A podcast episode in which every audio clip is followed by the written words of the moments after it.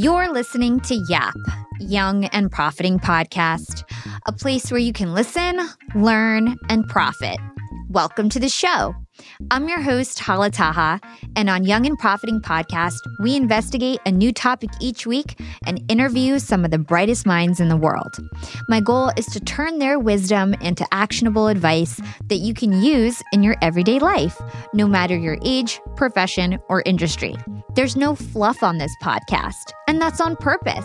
I'm here to uncover value from my guests by doing the proper research and asking the right questions. If you're new to the show, we've chatted with the likes of ex-F B I agents, real estate moguls, self-made billionaires, C E Os, and best-selling authors. Our subject matter ranges from enhancing productivity, how to gain influence, the art of entrepreneurship, and more. If you're smart and like to continually improve yourself, hit the subscribe button because you'll love it here at Young and Profiting Podcast. This week on YAP, we're chatting with Doctor Rick Hanson, psychologist, senior fellow of U C Berkeley's Greater Good Science Center, and the author of several New York Times bestselling books. He has lectured at NASA, Google, Oxford, as well as Harvard, and teaches in meditation centers all around the world. Doctor Hanson's work and expertise on neuroscience has been featured on B B C, C B S, N P R, and other major media outlets. As a practicing Buddhist, Doctor Rick integrates the ancient teachings of Buddha with modern science to explain not only what's happening in your mind, but how to rewire your brain to experience more happiness and positivity. In today's episode, Rick will walk us through his seven ways of being and the core principles behind his newest book, Neurodharma, New Science, Ancient Wisdom, and Seven Practices of the Highest Happiness. We'll get an understanding of the foundational principles of Buddhism and the concept of add-on suffering and how to avoid it. And lastly, we'll learn how our brains process our reality and how mindfulness and meditation can change our brain at a biological level. If you want to figure out how to hack your brain to reach peak happiness, keep on listening. Hi, Rick. Welcome to Young and Profiting Podcast. Hala, I'm really happy to be here. We spoke briefly before we started, and I'm thoroughly psyched about what we're going to be talking about. Thanks. I'm really excited too. I know that my listeners love this kind of content, so I'm sure they're going to enjoy this conversation. So welcome, Rick. For those who don't know you, you are a psychologist. You are the founder of the Wellspring Institute. You are the host of the Being Well podcast and a best-selling author. So we're going to get into your Neurodharma book and seven ways of being in a bit. But first, I want to start off by hearing a little bit about your childhood. So I learned that you had a big turning point when you were just fifteen years old. You were a little bit awkward, you were unhappy, and just pretty dissatisfied with life until you realized this big aha moment in your life. So talk to us about this turning point when you were a teenager. Oh, thanks for queuing me up there. So I, I grew up in a, a decent, fairly stable, lower middle class environment in Southern California. No abuse, no trauma, nothing horrible. And still, for a lot of complicated reasons, including being really young while going through school, I was really unhappy. I was a lot of awkward, a lot of miserable, a lot of neurotic, and it just seemed pretty hopeless. And right there, right about age fifteen, and I know it was about age fifteen because I was reading Dune at the time, and the main character, Paul Muadib, is also fifteen when the book starts right about. And I suddenly basically realized that as bad as my past had been and as much the present might suck, the future was open to me in the sense that I could always learn a little, heal a little, and grow a little every day. I could learn how to be a little less completely tongue-tied around girls. I could learn how to be not so uh, scared of these big aggro, you know, alpha male types in, in the locker room. I could learn how to manage my own mind bit by bit. And in effect, I learned that learning itself, knowing how to help yourself develop, not just memorizing the multiplication table, but develop as a person, was the strength of strengths. Learning is the superpower of superpowers because it's the one we tap into to grow the rest of them. It took me many years, including becoming a neuropsychologist, et cetera, to really understand the how of that, how we can actually heighten neuroplastic change inside our own brains and gradually hardwire things like grit, gratitude, compassion, and happiness altogether into our own nervous system. And there are things we can do to do that. But the fundamental idea that I was in charge of who I was becoming um, has shaped the rest of my life. That's an incredible story, and I can't wait for us to dive deep on neuroplasticity and all the ways that we can improve our brain and actually change our brain.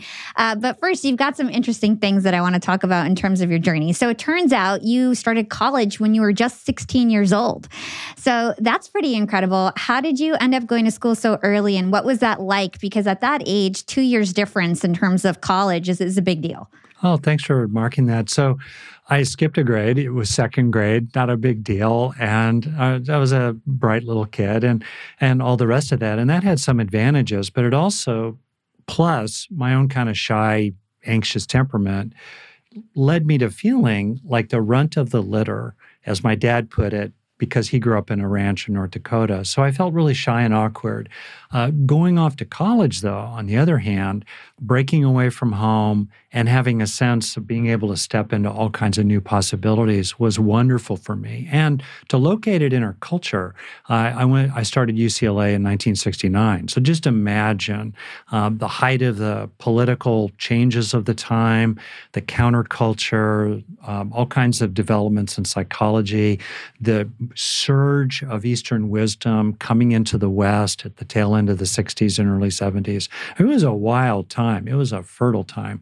It was a good time to be in school. Plus, there was a lot of great music as well. That's so cool. I mean, it's it's so great. See, I thought there was going to be something more to it. Not that you just skipped second grade, but that's it's super interesting nonetheless. And, and the fact that, you know, probably some of those feelings that you had is what ultimately led you to becoming who you are and what you do and what you're passionate about today, which is just really interesting in itself. So a key part of your journey was wanting to understand why people feel unhappy and what sparks unhappiness. So how did this curiosity lead you to starting to study neuroscience and psychology? Maybe I'd like to kind of draw people to a level of, I don't know, a kind of tender intimacy with themselves, a little deeper, and ask people, what are some of the things you knew when you were really young? Maybe you didn't have words for it, but you just had a knowing. You had a sense of what it was like for people around you, or you had a sense of who you were, your fundamental capabilities. Maybe there was a dream for your life that really was starting to take form even when you were in kindergarten. And for me, in my earliest memories, and I have a lot of memory of my childhood going all the way back probably to late two years old, in all of them is this wistful, poignant sense of the needless unhappiness, the needless strife, the needless bickering, nothing horrible, but the needless hassles, the needless stresses, the ne- the needless worries, the needless feeling less than other people or being uncertain about where we stand with other people. Just ick. Needless. And so, yeah, absolutely. I had this sense of it and this kind of movement, not just observing it, but a movement of compassion, a movement of compassionate action to, to do what one can. And I'm far from unique. I think so many people, I suspect for you as well, Hala, right? In your own background, uh, moving you to do what you do, there also was that sense that there's so much unnecessary unhappiness. And there's so much more well-being and harmony, even in a very real world, including in a competitive marketplace, that we can forge together. And there's a movement in you, a movement in me, and probably a movement in many other people as well, to try to be helpful in that way. Yeah, totally. I th- I think you bring a really solid point across. The fact that so many of us, we live decently privileged lives, you know, and we all have food on the table. Most of us are able to go to school and just, you know, we have roofs over our heads. And we take all this for granted, and like the little things become such a big deal, even though we have so much to be thankful for. And so I think that's a really great point. So I want to talk about Buddhism because, like we just mentioned, you grew up decently privileged, you know, you're from L A, like it's pretty unique that your religion is is Buddhism. So talk to us about how you fell in love with that ancient Asian uh, religion. Oh, sweet. So I, I grew up a casual Methodist. That was kind of the framework, and tons of respect, certainly for, for Jesus uh, as a teacher and a realized being. That said, uh, the forms of all that just didn't somehow connect with me. The way it was communicated just felt kind of small and dogmatic and kind of bossy. So then I land in college, the doors are kicked wide open, right? We're talking nineteen sixty-nine, seventy, and all the rest of that. And toward the end of college, I just had an interest in seeing, oh, what's out there in the Eastern traditions, which I didn't know really anything about. And I encountered Buddhist teachings, which in the roots of them are arguably not even religious. They're psychological, essentially. Basically, the fundamental observation of the Buddha is that everything is connected to everything else and is continually changing. And if we flow with that river, if we ride that horse in the direction it's going, we suffer less and we harm less. On the other hand, if we fight the fact that things are changing and if we try to cling to our experiences and try to make certain things happen inside our minds and we try to push away various things, we create suffering and harm for ourselves and other people, pure and simple. And so that's kind of where it really began for me. And, and I guess I should add as well that that's what's um, been the heart of the matter for me, these fundamental, very psychological teachings about the deep nature of the mind and what are the causes of our happiness and well-being and welfare and harmony in the way we live with others. And then how can we embody those causes through personal practice, learning. Right? Now we're coming back to that principle of learning, personal development, cultivation of what's skillful and useful and good and enjoyable inside ourselves. How can we actually develop ourselves in that way? So that's my orientation to all this. And later on, um, I learned a lot about uh, both clinical psychology and then certainly neuroscience. So if you think about the combination of hardcore brain science, clinical psychology, and contemplative wisdom, that combination of those three things is just packed with power and full of skillful means for how we can help ourselves and other people. Yeah, one hundred percent. And honestly, I've interviewed a lot of neuroscientists and neuropsychologists, and so far nobody has brought in this element of this wisdom that you're talking about, this Buddhism element. So it's really unique, and I'm excited for this conversation. Uh, so let's talk about Neurodharma. Dharma is something that I didn't know what it meant. Uh, so just starting off, what does the name mean? Oh, great. Uh, it's a word from India originally. It means essentially the way it is, the truth of things. And it also can mean accounts of the way it is. So like a body of wisdom, we could say, whether it's a body of wisdom in Western psychology or a body of wisdom uh, in a particular tradition, such as the Buddhist tradition, which has many aspects to it, right? Tibetan Buddhism, Zen, Pure Land, other forms of it as well. And I put those two terms together because if you kind of think about it, I'm going to get a little geeky here, we can know ourselves in two ways. First, we can know ourselves subjectively from the inside out in terms of our experiences. And that was all that was available to the early teachers, such as the Buddha. And certainly until very recently, that's the only way we could know ourselves, right? But with modern biology and then neuroscience, and then especially in the last ten, twenty years or so, neuropsychology really coming together, we can know ourselves from the outside in, objectively. The combination of the two, these two ways of knowing ourselves, is what I call neurodharma. And we can go back and forth, right?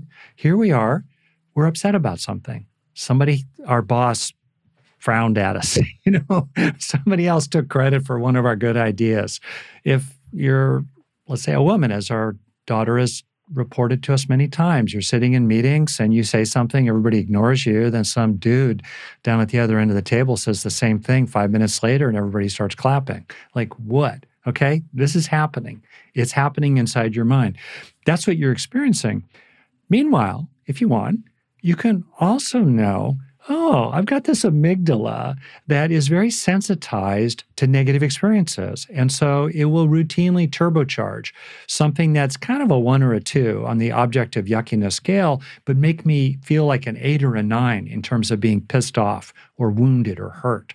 Uh, oh, I can know that about myself. And I can also know maybe objectively that my amygdala got sensitized when I grew up in a pretty critical family or in a culture that was pretty critical or shaming, maybe body shaming, or who knows what else it was doing, right? And by knowing that objectively about the hardware, you know, the three pounds of tofu-like tissue inside the coconut and how it's cooking away, knowing that objectively, right, about ourselves can be matched together with the subjective internal experience, which then, let's say, might move you to going, hmm, knowing, let's say, that the amygdala has oxytocin receptors on it. In other words, it has receptors for a neurochemical that's released with experiences of healthy connection, and the action at those receptor sites on the amygdala is calming and inhibitory, like pumping the brakes in a car that's, you know, running away now down a mountain. Knowing that, aha, there I am, upset about, let's say, this thing that happened at work, but I can now deliberately think about or draw in the feeling of being with people, real people, including maybe my dog or my cat, who actually care about me. And when I bring them to mind, I start feeling more connected, more warm-hearted, maybe my caring for them as well. And that is going to increase oxytocin activity in my brain and calm down my poor little amygdala that's brrr, flashing red right now. That's an example of neurodharma. It, it's super fascinating. Why is it important to be in this calm, steady state? Like, why is that the best state to be in? I would say it like this. So I, you know, I'm a real person. I've done a lot of rock climbing, for example, and, you know, I can kind of get excited and intense and so forth. Uh, I think what's really helpful is to be able to sustain a kind of steadiness of self-awareness. And I think that's what you're really talking about. Around that steadiness of self-awareness, sustained mindfulness of what's happening inside and outside, around that can be all the emotions in the world. There can be passions sometime. There can be great peacefulness and tranquility at other times. It's all okay. But meanwhile, there is this steadiness of mind. And that's why, as you know, unlike many people who've interviewed me, you actually read my book. Thank you. To your credit.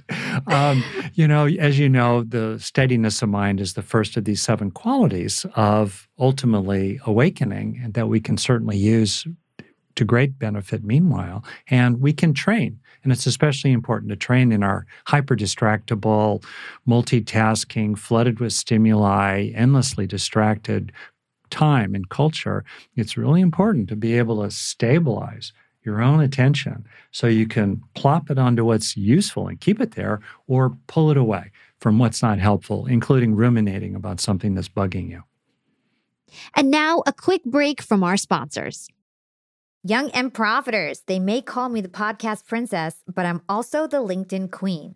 I've been a LinkedIn influencer for six years now, and I teach one of the most popular courses about LinkedIn. And I love to teach sales on LinkedIn, because when it comes to B two B sales, LinkedIn has got that on lock. LinkedIn is where all the decision makers are hanging out. There are one hundred eighty million senior level decision makers on LinkedIn and ten million C-suite decision makers.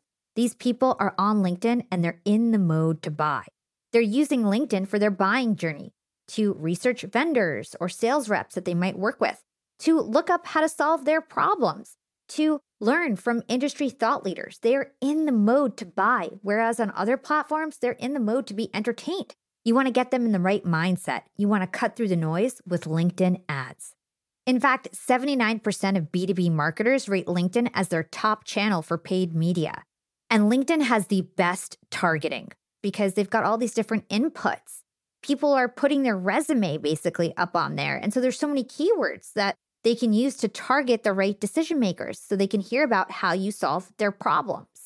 And I've got a special gift for all you young and profiters who want to try LinkedIn ads. You can get a one hundred dollars credit. LinkedIn was super generous. If you want to make B two B marketing everything it can be and get a one hundred dollars credit on your next campaign, go to linkedin.com slash yap, Y A P. Again, if you want to claim your credit, go to linkedin.com slash yap. Terms and conditions apply. Young and profiters, we are all making money. But is your money hustling for you? Meaning, are you investing? Putting your savings in the bank is just doing you a total disservice. You got to beat inflation. I've been investing heavily for years. I've got an E-Trade account. I've got a Robinhood account. And it used to be such a pain to manage all of my accounts. I'd hop from platform to platform. I'd always forget my Fidelity password, and then I have to reset my password. I knew that needed to change because I need to keep track of all my stuff. Everything got better once I started using Yahoo Finance, the sponsor of today's episode. You can securely link up all of your investment accounts in Yahoo Finance for one unified view of your wealth. They've got stock analyst ratings. They have independent research. I can customize charts and choose what metrics I want to display for all my stocks so I can make the best decisions. I can even dig into financial statements and balance sheets of the companies that I'm curious about. Whether you're a seasoned investor or looking for that extra guidance, Yahoo Finance gives you all the tools and data you need in one place. For comprehensive financial news and analysis, visit the brand behind every great investor, yahoo finance dot com, the number one financial destination, yahoo finance dot com. That's yahoo finance dot com. You're taking everything from like a very scientific level, but I talk to experts and very successful billionaires and C E Os, and they also just have gut feeling when I ask them questions like, what is your secret to profiting in life? It's one of the last questions I ask on the show. And a lot of answers are being even keeled. You know, don't be too high, don't be too low. If something really bad happens, you know, don't get into a rut. If something really good happens, you know, don't get too cocky. Everybody says that, you know, you're taking it from a different perspective, but I totally agree there. Um, Can I, I do, build on what you just said there? Yes. Really, sorry. Yes. So this is great. So I'm talking first, and I misunderstood you, I think, a little bit about steadiness of mind. Additionally, you're talking about what could be called equanimity, being even-keeled, right? Because you can have steadiness of mind while being roaring upset about something and super rattled by it. But at least you're steadily aware, which is better than being swept away. Additionally, I totally agree. And I think a lot about what it feels like where in which we can be authentic. You know, I'm a longtime therapist too. People are upset. Things happen. Other people are jerks. You're living in a time of COVID right now. It's we're tired. We're two plus years in. Come on, right? This we feel these things. We can authentically feel what we feel. Nothing in what you and I are talking about is about lying about how we really feel or suppressing it or joining with others who are trying to suppress how we really feel or talk us out of it or blame us, blame us for how we feel based on how they treated us. We're not saying anything like this. What we are saying, as you well know, is that a person can maintain and grow a core, what feels like a core of being inside themselves that is has resilient well-being in it, is calm and steady and even-keeled, as you said, even when the world around us is flashing red, even when there's physical pain or sorrow or fear or anger flying around inside your mind, there can be that felt sense of a core of being. And what's really interesting is to build it out increasingly through positive neuroplasticity. We can gradually build up this kind of resting state, this sort of underlying touchstone. It feels like home. You know, you can get in touch with it, you can come home to it, and you can stay in touch with it. And over time, it can become more and more your resting place. As you look out at the world going, whoa, there's a lot of wild stuff flying around out there. Yeah. And and I know it takes a lot of practice and it takes a lot of building to make it more of a habit and to actually change your brain, like the makeup of your brain, which we'll get into.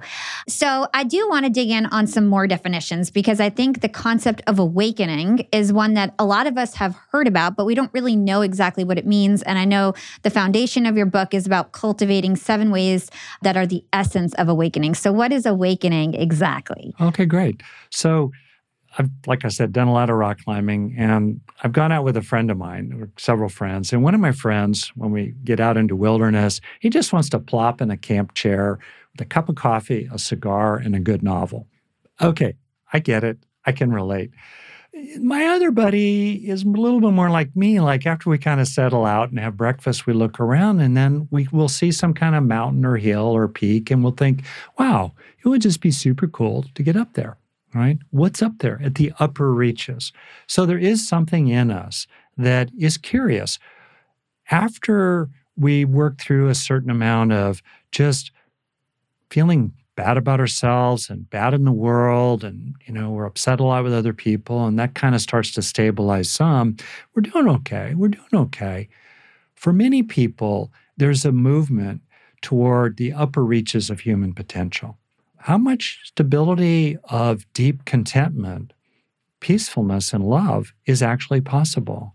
And what in the world are people talking about who, in all the traditions of the world, including those of the first people, the indigenous people, there are people who are like the Olympic athletes had said of personal development. And they seem radiant. Some of them seem saintly. Some of them function within a very specific religious tradition. Others seem to be outside of any particular religious tradition. And yet they have qualities about them that seem very admirable and desirable. And we think to ourselves, whoa, hmm, I'd like a little more of that myself, right? So one of the powerful principles, whether it's in business or athletics or just everyday life, we look to people who are a step farther along, or maybe ten steps farther along. And we look at them and we do a kind of reverse engineering. What are the qualities that they have that we could internalize and live from increasingly in ourselves, which I think is one of the great services that you perform in your podcast, because in part yourself and also those you talk with, you're uh, giving the rest of us access to some of what it's like to be those people that we can actually, that's within reach for us to bring into ourselves. And so in that sense, I think of awakening very broadly as the gradual process of waking up and moving increasingly up the mountain of human potential. Whatever route we take, could be an entirely secular route, it could be a more religious route, it could be a more spiritual route. As we move up the mountain, those different routes start to converge. And we find as well that on each of those routes, the same seven steps again and again and again, which I'm sure we'll get into in a second, what are those seven steps. But that's the fundamental process of awakening. I think of it as the birthright of all of us. Uh, a person doesn't have to go all the way to the top to be inspired. I will never climb Mount Everest, uh, but I'm inspired by what it is like at the top there and the fact that people actually get up to the very top. And I can use that in my more, you know, humdrum, you know, local rock climbing kind of adventures. So that's the thing I would just say. And the things that we're going to talk about are not just uh, for so-called spiritual practice. Man, oh man, oh man, they are so useful. Uh, I have a good background in business and they are so useful in the trenches of everyday life. Oh, one hundred percent. I couldn't agree more there. I mean, it's it's really just kind of like emotional intelligence, to be honest. When I was reading your stuff, I was like, oh, this is really just how to like control yourself uh, and make sure that, you know, you don't, you know, go out either like mentally, you know, get into a rut or do something wrong uh, with other people. Yeah, so, and also, yeah, what, what kind of, I mean, almost all of us have had an experience or more where everything just clicks. You know, you're at the beach or the barbecue or your child is born or you're just hanging out or you walk outside, you see the stars, something, and kaboosh. All your cares and concerns fall away. You're still functioning. You're still aware of that email you need to write, the thing you need to do in the morning, but it just falls away and you feel just dropped in to a deep sense of well-being and all rightness, often with a sense of some kind of maybe mysterious connection to everything, extending beyond time and space even. And we've all had a sense of that. Most of us certainly have had a sense of that. Well, why not spend more time there, right? Why not have that be more and more of your daily living? And when people spend more time there, they don't become selfish, narcissistic navel gazers. They actually are moved increasingly to be helpful to other people, to cause less trouble, uh, and to, you know, bring others along into their own stream of happiness. Yeah, why not go for it? Why not develop ourselves in that way? And, you know, as you're talking about this, I can't help but think of the opposite of that, which is really monkey mind, right? Ah. This, so I'd love for you to explain what monkey mind is and, and how a lot of us really operate every single moment of our lives. Ah. Well, it's a great term for this notion that the monkey, the internal subject, the I, as it were, is looking out through multiple sense windows, sights, sounds, smells, and then Uh, also looking out through the window of thoughts or images, memories, emotions, and all the rest of that. Okay, and the monkey's bouncing around. Burp, burp, burp, burp, burp, burp. And, uh, you know, we all have that sense that we're living inside a kind of popcorn machine. You know, we're thinking about this, then we dart to that, that our mind goes here. It's the definition of no steadiness of mind, right? There's no control. And I think of attention as a combination spotlight and vacuum cleaner. What we're paying attention to is illuminated by intention, and through neuroplasticity, we are drawing what we're paying attention to into ourselves with a negative bias, because the brain is like Velcro for bad experiences, but Teflon for positive ones. So getting control of that spotlight and vacuum cleaner is critically important, and monkey mind is the definition of not having control. A certain key point here, you know, people can sometimes dismiss this as new agey, airy-fairy, or yoga camp or something or other, but actually it's as hardcore as it gets, because if you don't have this kind of quality of both steadiness of mind and that internal even-keeledness, you're not in charge of yourself. You're therefore not in charge of your life. You're not autonomous. You're a puppet, frankly, being pulled by the strings of your environment and the reactions inside your body mind, you know, to the, your environment. And so if you want autonomy, if you really want to be in charge of yourself, the cultivation of steadiness of mind and, you know, that emotional balance, the even-keeledness you talk about is deeply important. And also, there's the opportunity to be competent, to become more skillful at this kind of stuff. I know so many people who've invested deeply in getting good at stuff that they know doesn't matter very much at their job or their golf game or something like that, and yet they'll hardly put five minutes a day into getting more competent at managing their own thoughts and feelings and their own inner world. Yeah, it is super important to do that because most of our thoughts are unconscious or subconscious. I think it's only four percent of our thoughts are actually things that we can control. And the rest is just good habits and really just redesigning our brain like you talk about. So to help further drive this point, I'd love for you to explain how we actually react to things on a biological level. Like, how does our brain influence the way that we react to our reality? Super deep question. Really great. So this is a major topic in science. Neuroscience is a baby science, especially if you compare it, say, to astronomy, you know, starting a couple thousand years ago. The basic idea is that our th- we are having thoughts and feelings. We're having reactions. Sights are occurring, sounds, sensations, memories, images, plans, all the rest of that. All of that stuff correlates in some ways that are still not entirely clear with underlying neurobiological activity. So we have mind and matter, two aspects of reality that are correlating together. Okay. The growing understanding is that our mental processes, our experiences, which are enlisting underlying physical act- activities, processes in our nervous system to proceed, our mental activities that are enlisting these neural activities can force a kind of lasting trace to be left behind for our own growing skillfulness, happiness, resilience, and well-being. We can actually use our minds to change our brains, to change our minds for the better through positive neuroplasticity. That's kind of the big picture. And there are so many examples of that.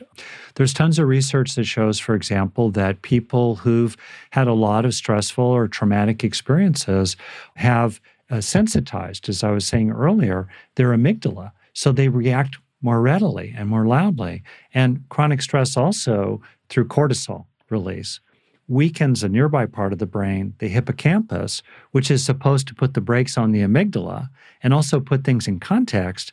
And third, the hippocampus signals the hypothalamus, another underlying part of your brain, to stop calling for stress hormones. This might seem a little technical or mechanistic, but it has actually huge implications that being irritated, frustrated, driven, pressured, contracted, et cetera, et cetera, today, let alone being traumatized today, gradually makes us more vulnerable and reactive to stressors and pressures tomorrow. So it's really important, first, to engage in mindfulness, which research also shows does various things inside your brain that acts like a circuit breaker, so that we can be having negative emotions like fear or anger flowing through awareness. But if we're mindful of them, there's a spaciousness, there's a distance from that that stops the reinforcement of the negativity and the sensitization inside our own brain. And as just a very cool, quick hack, I'll tell people two things they can do that are grounded in really recent research that are super neat. One is, if you're upset about something or or you're in a stressful situation or the oatmeal is really hitting the fan around you, right? Tune into the internal sensations of breathing. You could even do it right now. Get a sense of the air flowing in and the air flowing out. It's not airy-fairy. It's as grounded as it gets. The internal sense of your chest or, you know, lungs or belly expanding as you inhale and kind of coming back in as you exhale. Just taking privately, no one needs to know you're doing that in the board meeting, right? Just doing it internally activates a part of your brain that's called the insula. The insula is a region or two of them on the inside of the temporal lobes on either side. And the insula is very involved with interoception, technical term for tuning into yourself, including your gut feelings. So as you tune into yourself, the insula gets more active, which immediately quiets, like a circuit breaker, the so-called default mode network of your brain. I call it the ruminator, which is where we go when we're starting to spin out with our monkey mind resentments, regrets, self-criticism, woulda, coulda, shoulda, fantasies of vengeance, and all the rest of that. Just tuning in to your internal sensations, and you can just kind of play with it, immediately quiets the internal monkey mind and relaxes the sense of being a beleaguered self. Just that. That's a quick hack. You know, half five seconds, a few seconds, one breath, boom, you're starting to feel the benefit. Second quick hack, lift your gaze to the horizon. Look out the window, look across the room, get a sense of the bigger picture, or just even imagine it. Neurologically, what that does is it moves you out of this kind of egocentric, self-referential, oh, what are they doing to me? Or I'm going to get them, or my precious. Moves us out of that kind of tense, contracted place into a more objective view, a big picture view, which feels much less stressful, much more in the present moment, and much more effective. So just right there, two little hacks, tuning into the internal sensations of breathing or lifting your gaze to the horizon somehow can immediately, neurologically, this is evidence-based, uh, change the way your brain is functioning, which then in turn changes the way your mind is functioning, and therefore in turn changes the way your life functions as well. Mm, I love that. We love actionable advice on the podcast. So let's talk about this neuroplasticity in terms of the fact that it doesn't happen overnight. You need to practice with mindfulness, meditation, hours, days, months, years, so that you can actually change the biological format of your brain. And I'd love to kind of drive this point home by talking about how your brain changes depending on how experienced you are with meditation. So let's take a person who did like a three-day meditation workshop versus somebody who spent months meditating versus a Tibetan monk who spent their whole lifetime meditating. How does their brain kind of change? This is great. So uh, first off, neuroplasticity just basically means that the nervous system changes or is changeable based on the information flowing through it. And the information flowing through it is the basis for what we experience in terms of our own consciousness. All right. Those changes can happen within half a second, actually, as different neurons fire together, different neurochemicals flow. It's kind of extraordinary just to imagine how small things are. I mean, you could put the cell body of roughly five neurons, typical neurons, side by side in the width of one of your hairs. The little connections between neurons, the synapses, you could put several thousand of them side by side in the width of a single hair. Okay, so it's really, things happen really fast. More structural, not just functional changes, typically take seconds or minutes or days. It's a longer process whereby new connections form between neurons. Existing connections become sensitized or desensitized. Uh, neurochemical ebbs and flows kind of shift over time. Different larger regions of the brain can start coordinating more effectively with each other. Those kind of changes can take longer to, to stabilize, but the beginning of it is typically a breath at a time. And when we talk about how much it takes to actually change things for the better over time, honestly, my kind of bedrock threshold is five minutes a day. Just five minutes a day. Uh, most people will not put five minutes a day into some kind of personal practice. But even if you give it that much, let alone more, like twenty minutes a day or forty-five minutes a day, any kind of practice, gratitude practice, compassion practices, meditation, affirmations, focusing on your self-worth, building up kind of a lovingness in your own heart, whatever, or maybe even a religious practice, whatever it actually might be for you. It's the law of little things. It's usually lots of little bad things that moved us to a bad place, and it's going to be lots of little good things that move us to a better one, for, which for me is extraordinarily hopeful. It's profoundly hopeful because that's what's under our control. It's the little things in the most important minute of our life, which is the next one, minute after minute, continuously. That's where we actually have influence.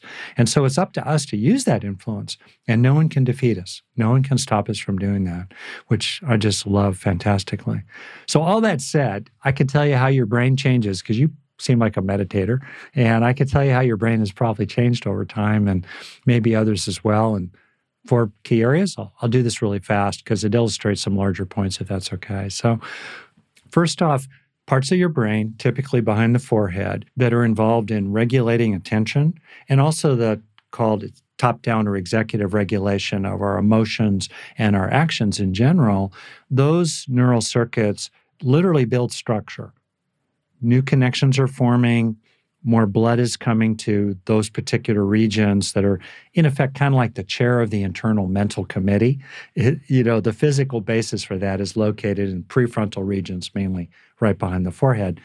Well, that's one major change that happens. The second major change that is found in, in people who have a kind of a semi-decent mindfulness practice with meditation as well, is that there's more regulation of emotions. The subcortical areas of the amygdala, the hippocampus, and so forth, those get better regulated. They're, they're happier. They're less freaked out. They're less angry. They don't fly off the handle so much. That's a second major change that's found structurally in people who are longtime meditators. Third major change is greater body awareness. People become more in touch with themselves. And being in touch with your body is the foundation of being in touch with your emotions and your deep, deep longings and important values and most heartfelt desires. So that's a great third change as well, including through structural changes, particularly in the insula, which, like I said, is involved in body awareness. And then last, the sense of self. This is very interesting. People spend less and less time in the default mode network, the ruminator, which is very saturated with a sense of me, myself, and I, especially an unhappy sense of me, myself, and I. You know, I've been cheated and mistreated. Why don't I get loved, right? You know, country and Western song list. And instead, that uh, activity decreases, and there's more activity in other parts of the brain, particularly on the sides of the brain, that are more associated with a broader, more open sense of who you are. You still know who you are. You still stop at red lights. You still speak up for yourself. You don't tolerate mistreatment of yourself or those others you care about, but it's in a much less self-centered or beleaguered kind of way, which is, wow, an incredible relief. So those are four major changes, well documented in people's brains who have a regular practice of mindfulness and especially meditation. That's so incredible. You know, as you're talking, all I can keep thinking is that people who meditate and who practice uh, mindfulness, they're just happier, right? They their default state is naturally happier. And no matter what happens in their external, they know how to process those experiences to actually just be happy and content and grateful and not let it totally off balance how they feel about themselves and how they feel about the world. So it brings me to this other really fascinating point. And I think one of the most interesting things I found in your book was this concept of add-on suffering, because you basically brought in this, this concept from Buddhism and, and you know tied it together with everything. And it, and it really just helped it all come together. So explain what add-on suffering is to us. Inherently in life, there's just a certain amount of unavoidable discomfort, physical and emotional. You know, you care about other people, and if you see injustice landing on them, or you just know, wow, it's really tough for them to be dealing with what they're dealing with, you're going to feel it. That's, in the Buddhist metaphor, the first arrow or first dart in life. It's inherent, it's unavoidable. If we fight it, if we beat ourselves up about it, if we rage at others about it, it just makes it worse. That's the add-on part. Much of our suffering, including subtle forms of uneasiness or a gnawing sense of inadequacy, I always have to keep proving myself, I have to always keep impressing other people, that is what we add to the basic conditions of life, which in and of themselves are often just conditions in life. They're basically neutral. They're not inherently negative. They're not inherently a first start, but then we get agitated about them. And when you realize that, it's incredibly helpful, because if we are the makers of the majority of our own suffering, not diminishing, I'm not minimizing the actual first starts of life, but when we start to realize how much we add to them with our complaints about the world and ourselves, our criticism of ourselves, our nastiness toward other people, our obsessing repetitively in ways that have no added value. There's no learning. We're not gaining anything from doing laps around the misery track. We're just digging that track deeper, actually, through sensitizing ourselves, in part driven by the negativity bias of the brain. When you start to realize, wow, I'm the source of that myself, A, you might be depressed for a day or two or three. I have been, when I realized, darn, I I was a key factor in all those things I was blaming others for. But then you start to realize, wow, that is so helpful. That is so fantastic. Because if I can stop adding, you know, add-on suffering through my reactivity, my resentments, my self-criticisms, my meanness, my obsessiveness, if I stop doing that, I'm going to be so much happier and lighter and more able to be good for other people as well. And more successful. I have to say that as I was reading this, I was thinking about all the, because I think everybody has a spectrum of their add-on suffering. There's some people who who really do it a lot and they hinder themselves from any type of growth. And then there's some people who do it a little bit and they're they're more successful because they don't navigate the world blaming everything but themselves in terms of where they're at in life. So given everything we've learned about neuroplasticity, how can we counteract this? Oh, that's great. I think of uh, people like you've described, uh, including in business, um, particularly the top performers are kind of more this way. They don't have so much friction between themselves and the world. I mean, it is what it is. They work hard. They have goals. You know, they have aims. There's a work ethic there. But you don't feel like they're having friction. It's like life, I'm doing this gesture, is a rope that moves through our hands. And as we kind of clench it, that's what creates friction and adds on all that heat, that extra suffering. So how do we actually do that? I think of three keys, fundamentally, that are just so kind of summarized as deal with the bad, turn to the good, take in the good. And that right there is really a roadmap again and again and again for dealing with life. So first off, deal with the bad. If you have real challenges, take action. You know, as a longtime therapist, I've really learned, man, there's no replacement for doing what you can. Okay, you're knocked down by life. Have some compassion for yourself. Okay, got it, got it, totally sucks. And, huh, what can you do about it? inside your mind and out there in the world, right? Including how can you give yourself a little jump start, that little spark that then, you know, can move you forward. So deal with the bad. And part of dealing with the bad is accepting it mindfully. It's there. You're upset in the moment. It's how you feel. It's how you feel maybe because of your own history. Uh, if you fight how you feel, you just make it worse. It sticks around, you know, right? Well, we resist, persist. No. So deal with the bad in this skillful way, including through mindful spaciousness. Second, when you can, and it may, you may not be able to do it in the during the first shock or the first intensity or the overwhelming pain, but as soon as you can, also turn to the good. What is also true? Out in the world and inside yourself. Who are the people you can turn to? What are the strengths you can draw upon inside yourself? What is still working alongside what has just fallen apart?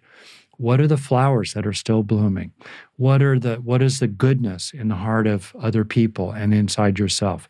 What are the possibilities that still remain? Turn to the good, not as a bypass, not as a spiritual or other kind of bypass of what is the bad, the problematic, and the painful, but in part as a way to resource yourself to deal even more effectively with what has gone so horribly wrong. Turn to the good, and then especially learn from the good. Most people skip this step. They don't take in the good. They're experiencing something useful, a moment of feeling gritty, a moment of determination, a moment of commitment to work to their exercise program or being more patient with their aging relatives or being more rested in their own sobriety, you know, or just simple happiness or well-being. They're having that feeling, but they don't marinate in it for a beat or two or three, or a breath or two or three. They don't marinate in it. And so in the famous saying, the neurons that are firing together don't yet have time to wire together as well. Take in the good, slow it down. Uh, I talk a lot about the how of this. It usually takes a breath or two at a time. You can take longer if you really want, but slow it down to receive into yourself, you know, the hard-won fruits of whatever you're practicing in the time. So to me, that's the big, those are the big headlines, those three. And there's a lot of research that underlies the, that describes and documents the neuro, the neuropsychology of this process. Hold tight, everyone. Let's take a quick break and hear from our sponsors. Young and Profiters. Yap Media is growing so fast. I have ten open roles just this month. In the past, it would take me so long to find hires. I have to go on all these different job sites. I have to create my own skills assessments. That's why I let Indeed do a lot of this heavy lifting for me. Indeed is the powerful hiring platform where I can attract, interview, and hire all in one place. Indeed has things like skills assessments, where when we have specific roles, we can find an assessment that matches that role and we can make sure they have the skills that we need. Then I can focus on culture fit. I can make sure they're scrappy enough and are obsessed with excellence and do all the things that we need to do for them to fit in at Yap. And Indeed streamlines hiring with powerful tools like Instant Match. An Instant Match basically matches you with candidates as soon as you put up a job post with people who are qualified right away. It's instant. And the best part is it gets better as you use it. So now when I use Indeed, especially when I'm hiring for similar roles, I get people right away where they know that I'm going to like the candidates because they can see what my preferences were in the past. It gets better as you use it. According to U S Indeed data, the moment Indeed sponsors a job, over eighty percent of employers get candidates whose resumes are a perfect match for the position. It's like waving a magic wand that gets better as you use it. So I love using Indeed. We've found a lot of our A players on there. Join more than three million businesses worldwide who count on Indeed to hire their next superstar like we do at Yap Media. Start hiring now with a seventy-five dollars sponsored job credit to upgrade your job post at Indeed.com slash profiting. Offer is good for a limited time. Claim your seventy-five dollars sponsored job credit at Indeed.com slash profiting. Again, that's Indeed.com slash profiting. And support the show by saying you heard about it on Young and Profiting podcast. Again, it's Indeed.com slash profiting to get your seventy-five dollars credit. Terms and conditions apply. Need to hire? You need Indeed. Hey, Yap fam. Starting my LinkedIn Secrets Masterclass was one of the best things I've ever done for my business. I didn't have to waste time figuring out all the nuts and bolts of setting up a website that had everything I needed. like a way to buy my course, subscription offerings, chat functionality, and so on, because it was super easy with Shopify. Shopify is the global commerce platform that helps you sell at every stage of your business. Whether you're selling your first product, finally taking your side hustle full-time, or making half a million dollars from your masterclass like me. And it doesn't matter if you're selling digital products or vegan cosmetics. Shopify helps you sell everywhere, from their all-in-one e-commerce platform to their in-person P O S system. Shopify's got you covered as you scale. Stop those online window shoppers in their tracks and turn them into loyal customers with the internet's best converting checkout. I'm talking thirty-six percent better on average compared to other options out there. Shopify powers ten percent of all e-commerce in the U S, from huge shoe brands like Allbirds to vegan cosmetic brands like Thrive Cosmetics. Actually, back on episode two fifty-three, I interviewed the C E O and founder of Thrive Cosmetics, Carissa Bodnar, and she told me about how she set up her store with Shopify and it was so plug and play. Her store exploded right away. Even for a makeup artist type girl with no coding skills, it was easy for her to open up a shop and start her dream job as an entrepreneur. That was nearly a decade ago. And now it's even easier to sell more with less thanks to A I tools like Shopify Magic. And you never have to worry about figuring it out on your own. Shopify's award-winning help is there to support your success every step of the way, so you can focus on the important stuff, the stuff you like to do. Because businesses that grow, grow with Shopify.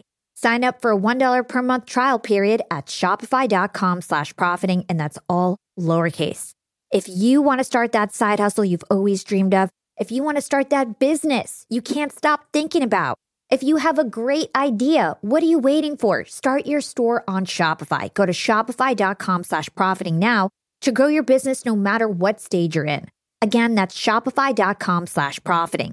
Shopify.com slash profiting for one dollar per month trial period. Again, that's shopify.com slash profiting. And I think in your book, uh, you said it in a really catchy way. You said, let it be, let it go, let it in. And I thought that was super catchy and something that we could just do anytime throughout the day when we just hit any sort of obstacle. Uh, it's something that we can tell ourselves to kind of reset and focus on the good. Yeah, super. Thank you for calling that out. Of course. Okay, so let's talk about the seven ways of being. That's steadiness, lovingness, fullness, wholeness, nowness, allness, and timelessness. And you say that they go together in clusters naturally. So let's start with the first three ways: steadiness, lovingness, and fullness. What are these uh, ways of being?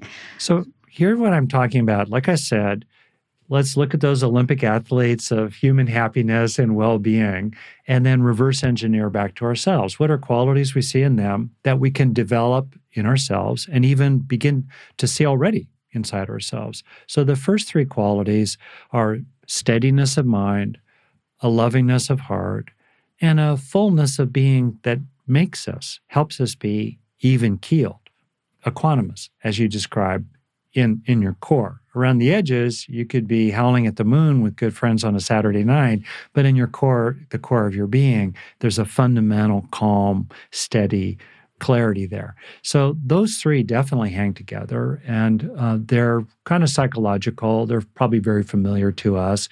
Interestingly, we can develop them even to the point of perfection. I mean, people who are really at the top of the mountain, and I've, I know people, I know some people who are very close to the summit, and I've accessed teachers who are hanging out there, basically. They have tremendous steadiness of mind.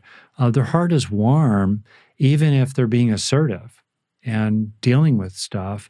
And underneath it all, you can tell they're just rested in an underlying mood of peacefulness, contentment, and love. You could see that in them, and we can develop this in ourselves. Then there's that second cluster, which is a little more maybe seemingly airy-fairy, and yet when you kind of hear me talk about it or when you look at it inside yourself, you go, oh yeah, I have a sense of that. I have a sense of that. Uh, so the next three are wholeness, nowness, and allness. So I'm making up some words here. What do I mean by that? And the first, wholeness, is a sense of letting yourself be as a whole and accepting yourself as a whole without being divided internally and at war with yourself. Just that. Huh, doesn't that feel like a relief? Like, oh, there's utter self-acceptance. You're still a work in progress. You know, you're still learning a few things. You're still healing a few things. You're still letting go of a few things inside a context in which you really accept yourself and you have a sense of abiding as who you are as a whole, okay? That's wholeness. Second, nowness, that means basically you're in the present, you know, the power of now, be here now. Uh, you're in the present. Rather than obsessing about the past or worrying about the future, you're in the present. And one thing, for example, that you start to notice when you're truly in the present, kind of right at the front edge of now, receiving what's arising as it, as it occurs, is that most of the time, you're already basically okay. It may not be perfect in the present, but no shark is chewing on your leg. You're not devastated by terrible news. You're basically all right right now, in the present, whatever the future may hold. And that recognition that you actually are basically all right right now, and now, and now is extremely grounding and strengthening, especially if, like me, you have any inclinations or toward anxiety, or you've acquired you know, anxiety because of your nightmare boss, or you know, the guy down the hall uh, over the years. You're basically all right right now. So coming into the present. And for each one of these in the book, I talk about very current, cutting-edge, plausible neuroscience that underlies each one of these qualities. What's happening in the brain when you have the sense of present moment awareness? You're really in the present. And therefore, how can we cultivate that so that more and more you can be stably there? And then the third is allness, fancy way of talking about relaxing the contracted sense of self put upon by others, maybe frankly kind of narcissistic, mm, relaxing that, relaxing self-preoccupations, relaxing that urgency to keep impressing other people as if you haven't already done enough. Relaxing that while opening into everything, feeling connected. You know, you're connected, right? You're, you realize that you're a you, like Hala is different from Rick, right? We're like two separate waves in the ocean. Different causes and conditions are manifesting as you and I right now, and still we're part of the larger sea. And our deep nature is water, which you can really go a long way with. So here we have that third cluster of wholeness, nowness, and allness. And this is a cultivation for a lot of people. You know, this is more of a personal development if you have a particular interest in it. And still, wow, in everyday life, the more that the chips are down and things are happening, the more useful it is to be able to bring your whole self to bear without fighting with parts of yourself, while staying in the present, not obsessing about the past or freaking out about the future, while being very aware of how many factors are in play. And we're connected to many factors, and therefore there are many things out there that might be useful or certainly are important to take into account. That's extremely helpful, even in the middle of the worst day at your business or, you know, your marriage or your life. Then last, timelessness is really the ultimate. For some people, that sense of timelessness is merely an extraordinary experience, and that's how they understand it. That's cool. I'm fine with that. That's where they want to just stop. For many, many, many people, they have had, uh, maybe they have in an ongoing way, a sense that there's more to everything than what we see. There's mysteriously more. In the Buddhist tradition, that more is talked about in a pretty stripped down way as what is eternal, unconditioned, not subject to arising and passing away, period. Other traditions bring more of a sense of consciousness, even lovingness, even a personality to that ultimate capital G ground.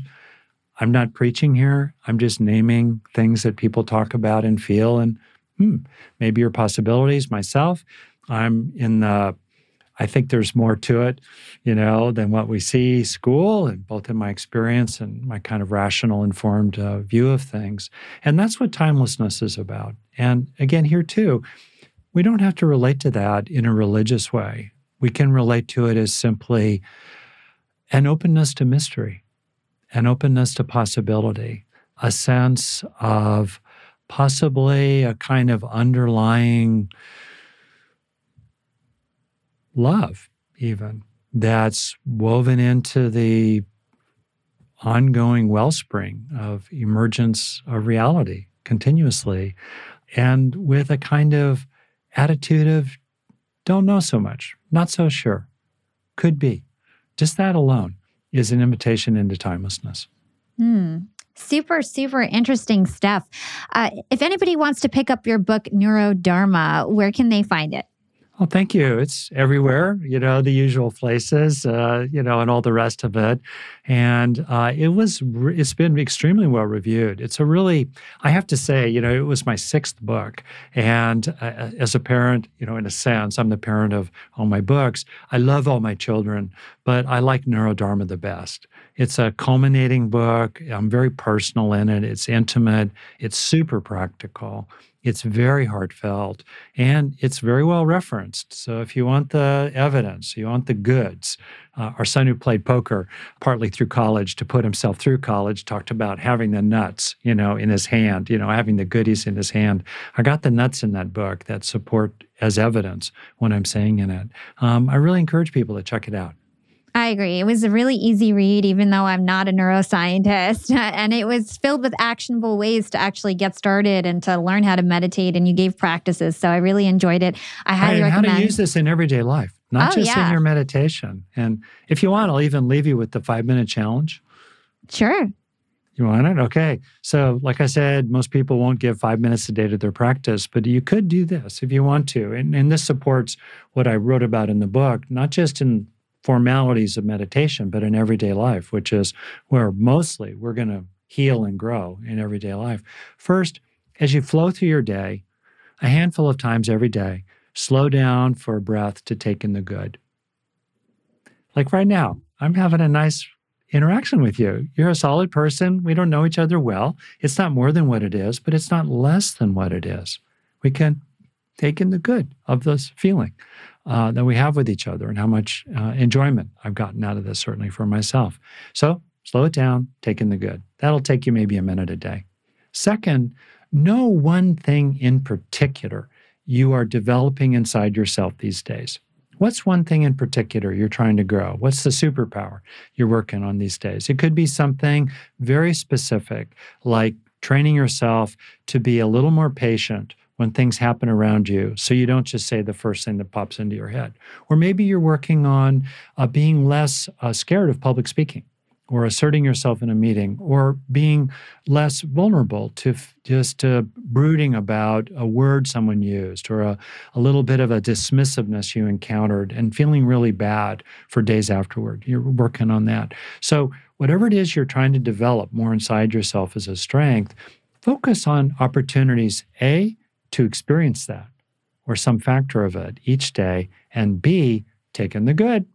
Slow it down. Once you get that good song playing in the inner iPod, turn on the inner recorder so increasingly it becomes a part of you. That might take another minute or so a day. And then third, make sure that every day, often just before you go to bed, that's a good time to do it, do what I call marinating in deep green. In other words, instead of the red zone or the pink zone of feeling stressed and pressured and irritated and, you know, resentful and hurt over the course of a day, we deliberately rest. We find an authentic sense in the present of peacefulness, contentment, and love. Whatever way you can, and I offer a lot of ways into this in the book itself, whatever way you can, slow it down for a minute or two or three. If it's the last thing you do before your head hits the pillow, the pillow, to just kind of reset and come home to this resting place inside yourself of a basic calm, a sense of enoughness and contentment, and a basic warm-heartedness. As you rest there, you will be changing your brain. You will be changing your nervous system and your body and gradually hardwiring that sense of peacefulness, contentment, and love into Uh, the core of your being, so that you can take it with you increasingly wherever you go. That's the five-minute challenge. I love that. So I was just going to ask you, and you answered it for me, what is one actionable thing we can do every day to become more young and profiting tomorrow? So thank you for that. And uh, the last question we ask all of our guests is, what is your secret to profiting in life? It's a fantastic question, because the way I'm going to slightly translate it, including from my own business experience, is durable gain, lasting gain, the good that lasts. Right? So much of what we experience is nice in the moment, but it runs right through our fingers, right? There's no return on investment. There's no R O I. So what is it that leads to lasting gain, which might be translated, I have a business myself. I'm interested in financial profit in addition to, you know, personal profit, if you will. In terms of personal profit, you know, lasting gain inside yourself, I think the thing that has really helped me is a kind of humility that makes me value learning, a kind of sense that, wow, we're vulnerable, we're frail, uh, we don't know everything, um, life is challenging, we depend on things. And that's not shame, it's humility that says, I need to value growing. I need to look for ways every day to become a little unburdened from my childhood and my life, to become a little clearer, a little more skillful with other people, a little kinder, you know, a little wiser, a little happier. And I have the power to do that every day. And it, it really does come from me, this kind of intimacy of humility in a sense, that says, ah, I don't know everything already. I really need to help myself grow and heal and learn every day. It's so true. And it's like, it never stops. There's always room to improve and to continually better yourself and your mind and the way that you operate in the world. So I totally agree there. Where can our listeners go find more about you and everything that you do? Ah, oh, very kind, Hala. I think my website's the best place, Rick Hanson, S O N, rick hanson dot net. And it's chock full of freely offered resources, tons of quick little video snippets, audios, practices, things people can do, you know, access to all kinds of other tools uh, that are grounded in brain science and contemplative wisdom and practical psychology. So rick hanson dot net, that's where I would encourage people to go. You might also like the podcast I do, uh, like you do a podcast. I do a podcast with our son, Forrest, the Being Well podcast, which is really rising in the charts, thanks to him especially. Uh, and we also have lots of great guests there too. So people might want to check that out as well, Being Well. That's so cute that you do it with your son. I love that. You don't hear that every day. Thank you so much, Rick. This was such an excellent conversation. Thank you, Hal. And there you have it. My conversation with Doctor Rick is unlike any other I've had on Yap, and I hope you all enjoyed this discussion as much as I did. Something you can hear in Rick is that he's always so calm.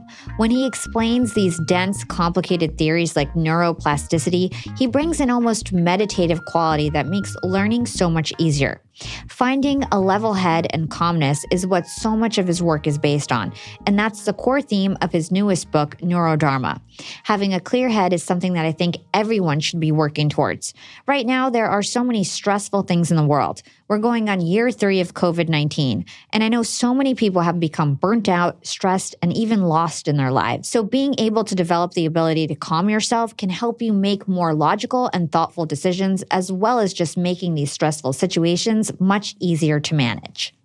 Over the years, I've interviewed several neuroscientists and psychologists, and so far, nobody I've spoken with has used any type of spiritual practice in combination with their scientific research, let alone Buddhism. As I was reading Neurodharma, I was surprised at how well these things actually go together, and that's something Rick briefly explained. The psychological aspects of both Buddhism and neuroscience can feed into each other. The calmness and search for peace that Buddhism is based on can lead to more positive neuroplasticity and a better, more healthy development of the brain.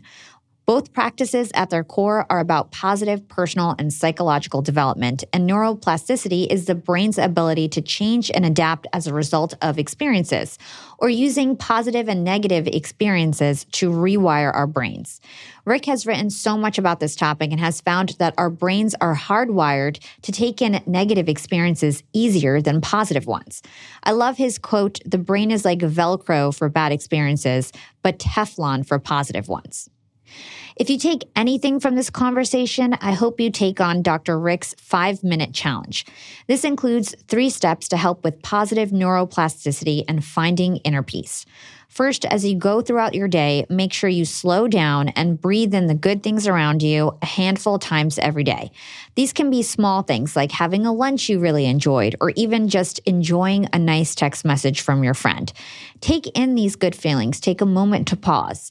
The more you do this, the more you'll learn to appreciate the little wins in your life. Second, Rick advises to look at something that you're trying to do better in life, trying to become more patient, for example, or speaking up more in meetings, or maybe managing your fear of public speaking.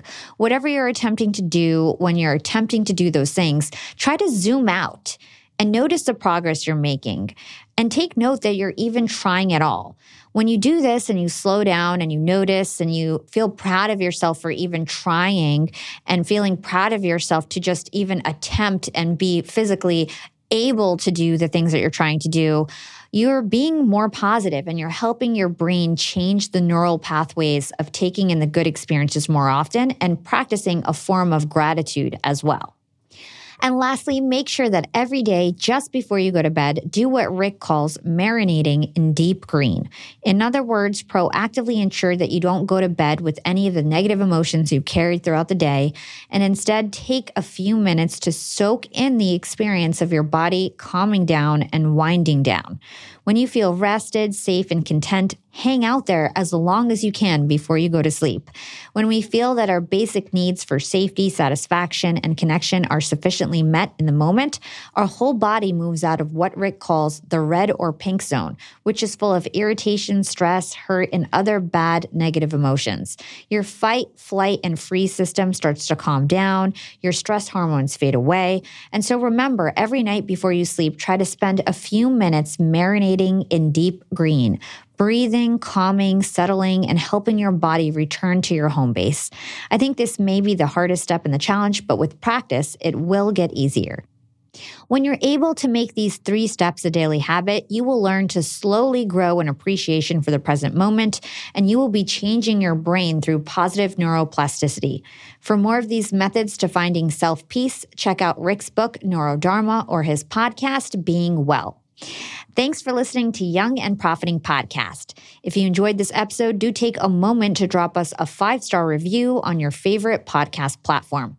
And I'd love to connect with all of you on social media. I adore hearing from my new listeners.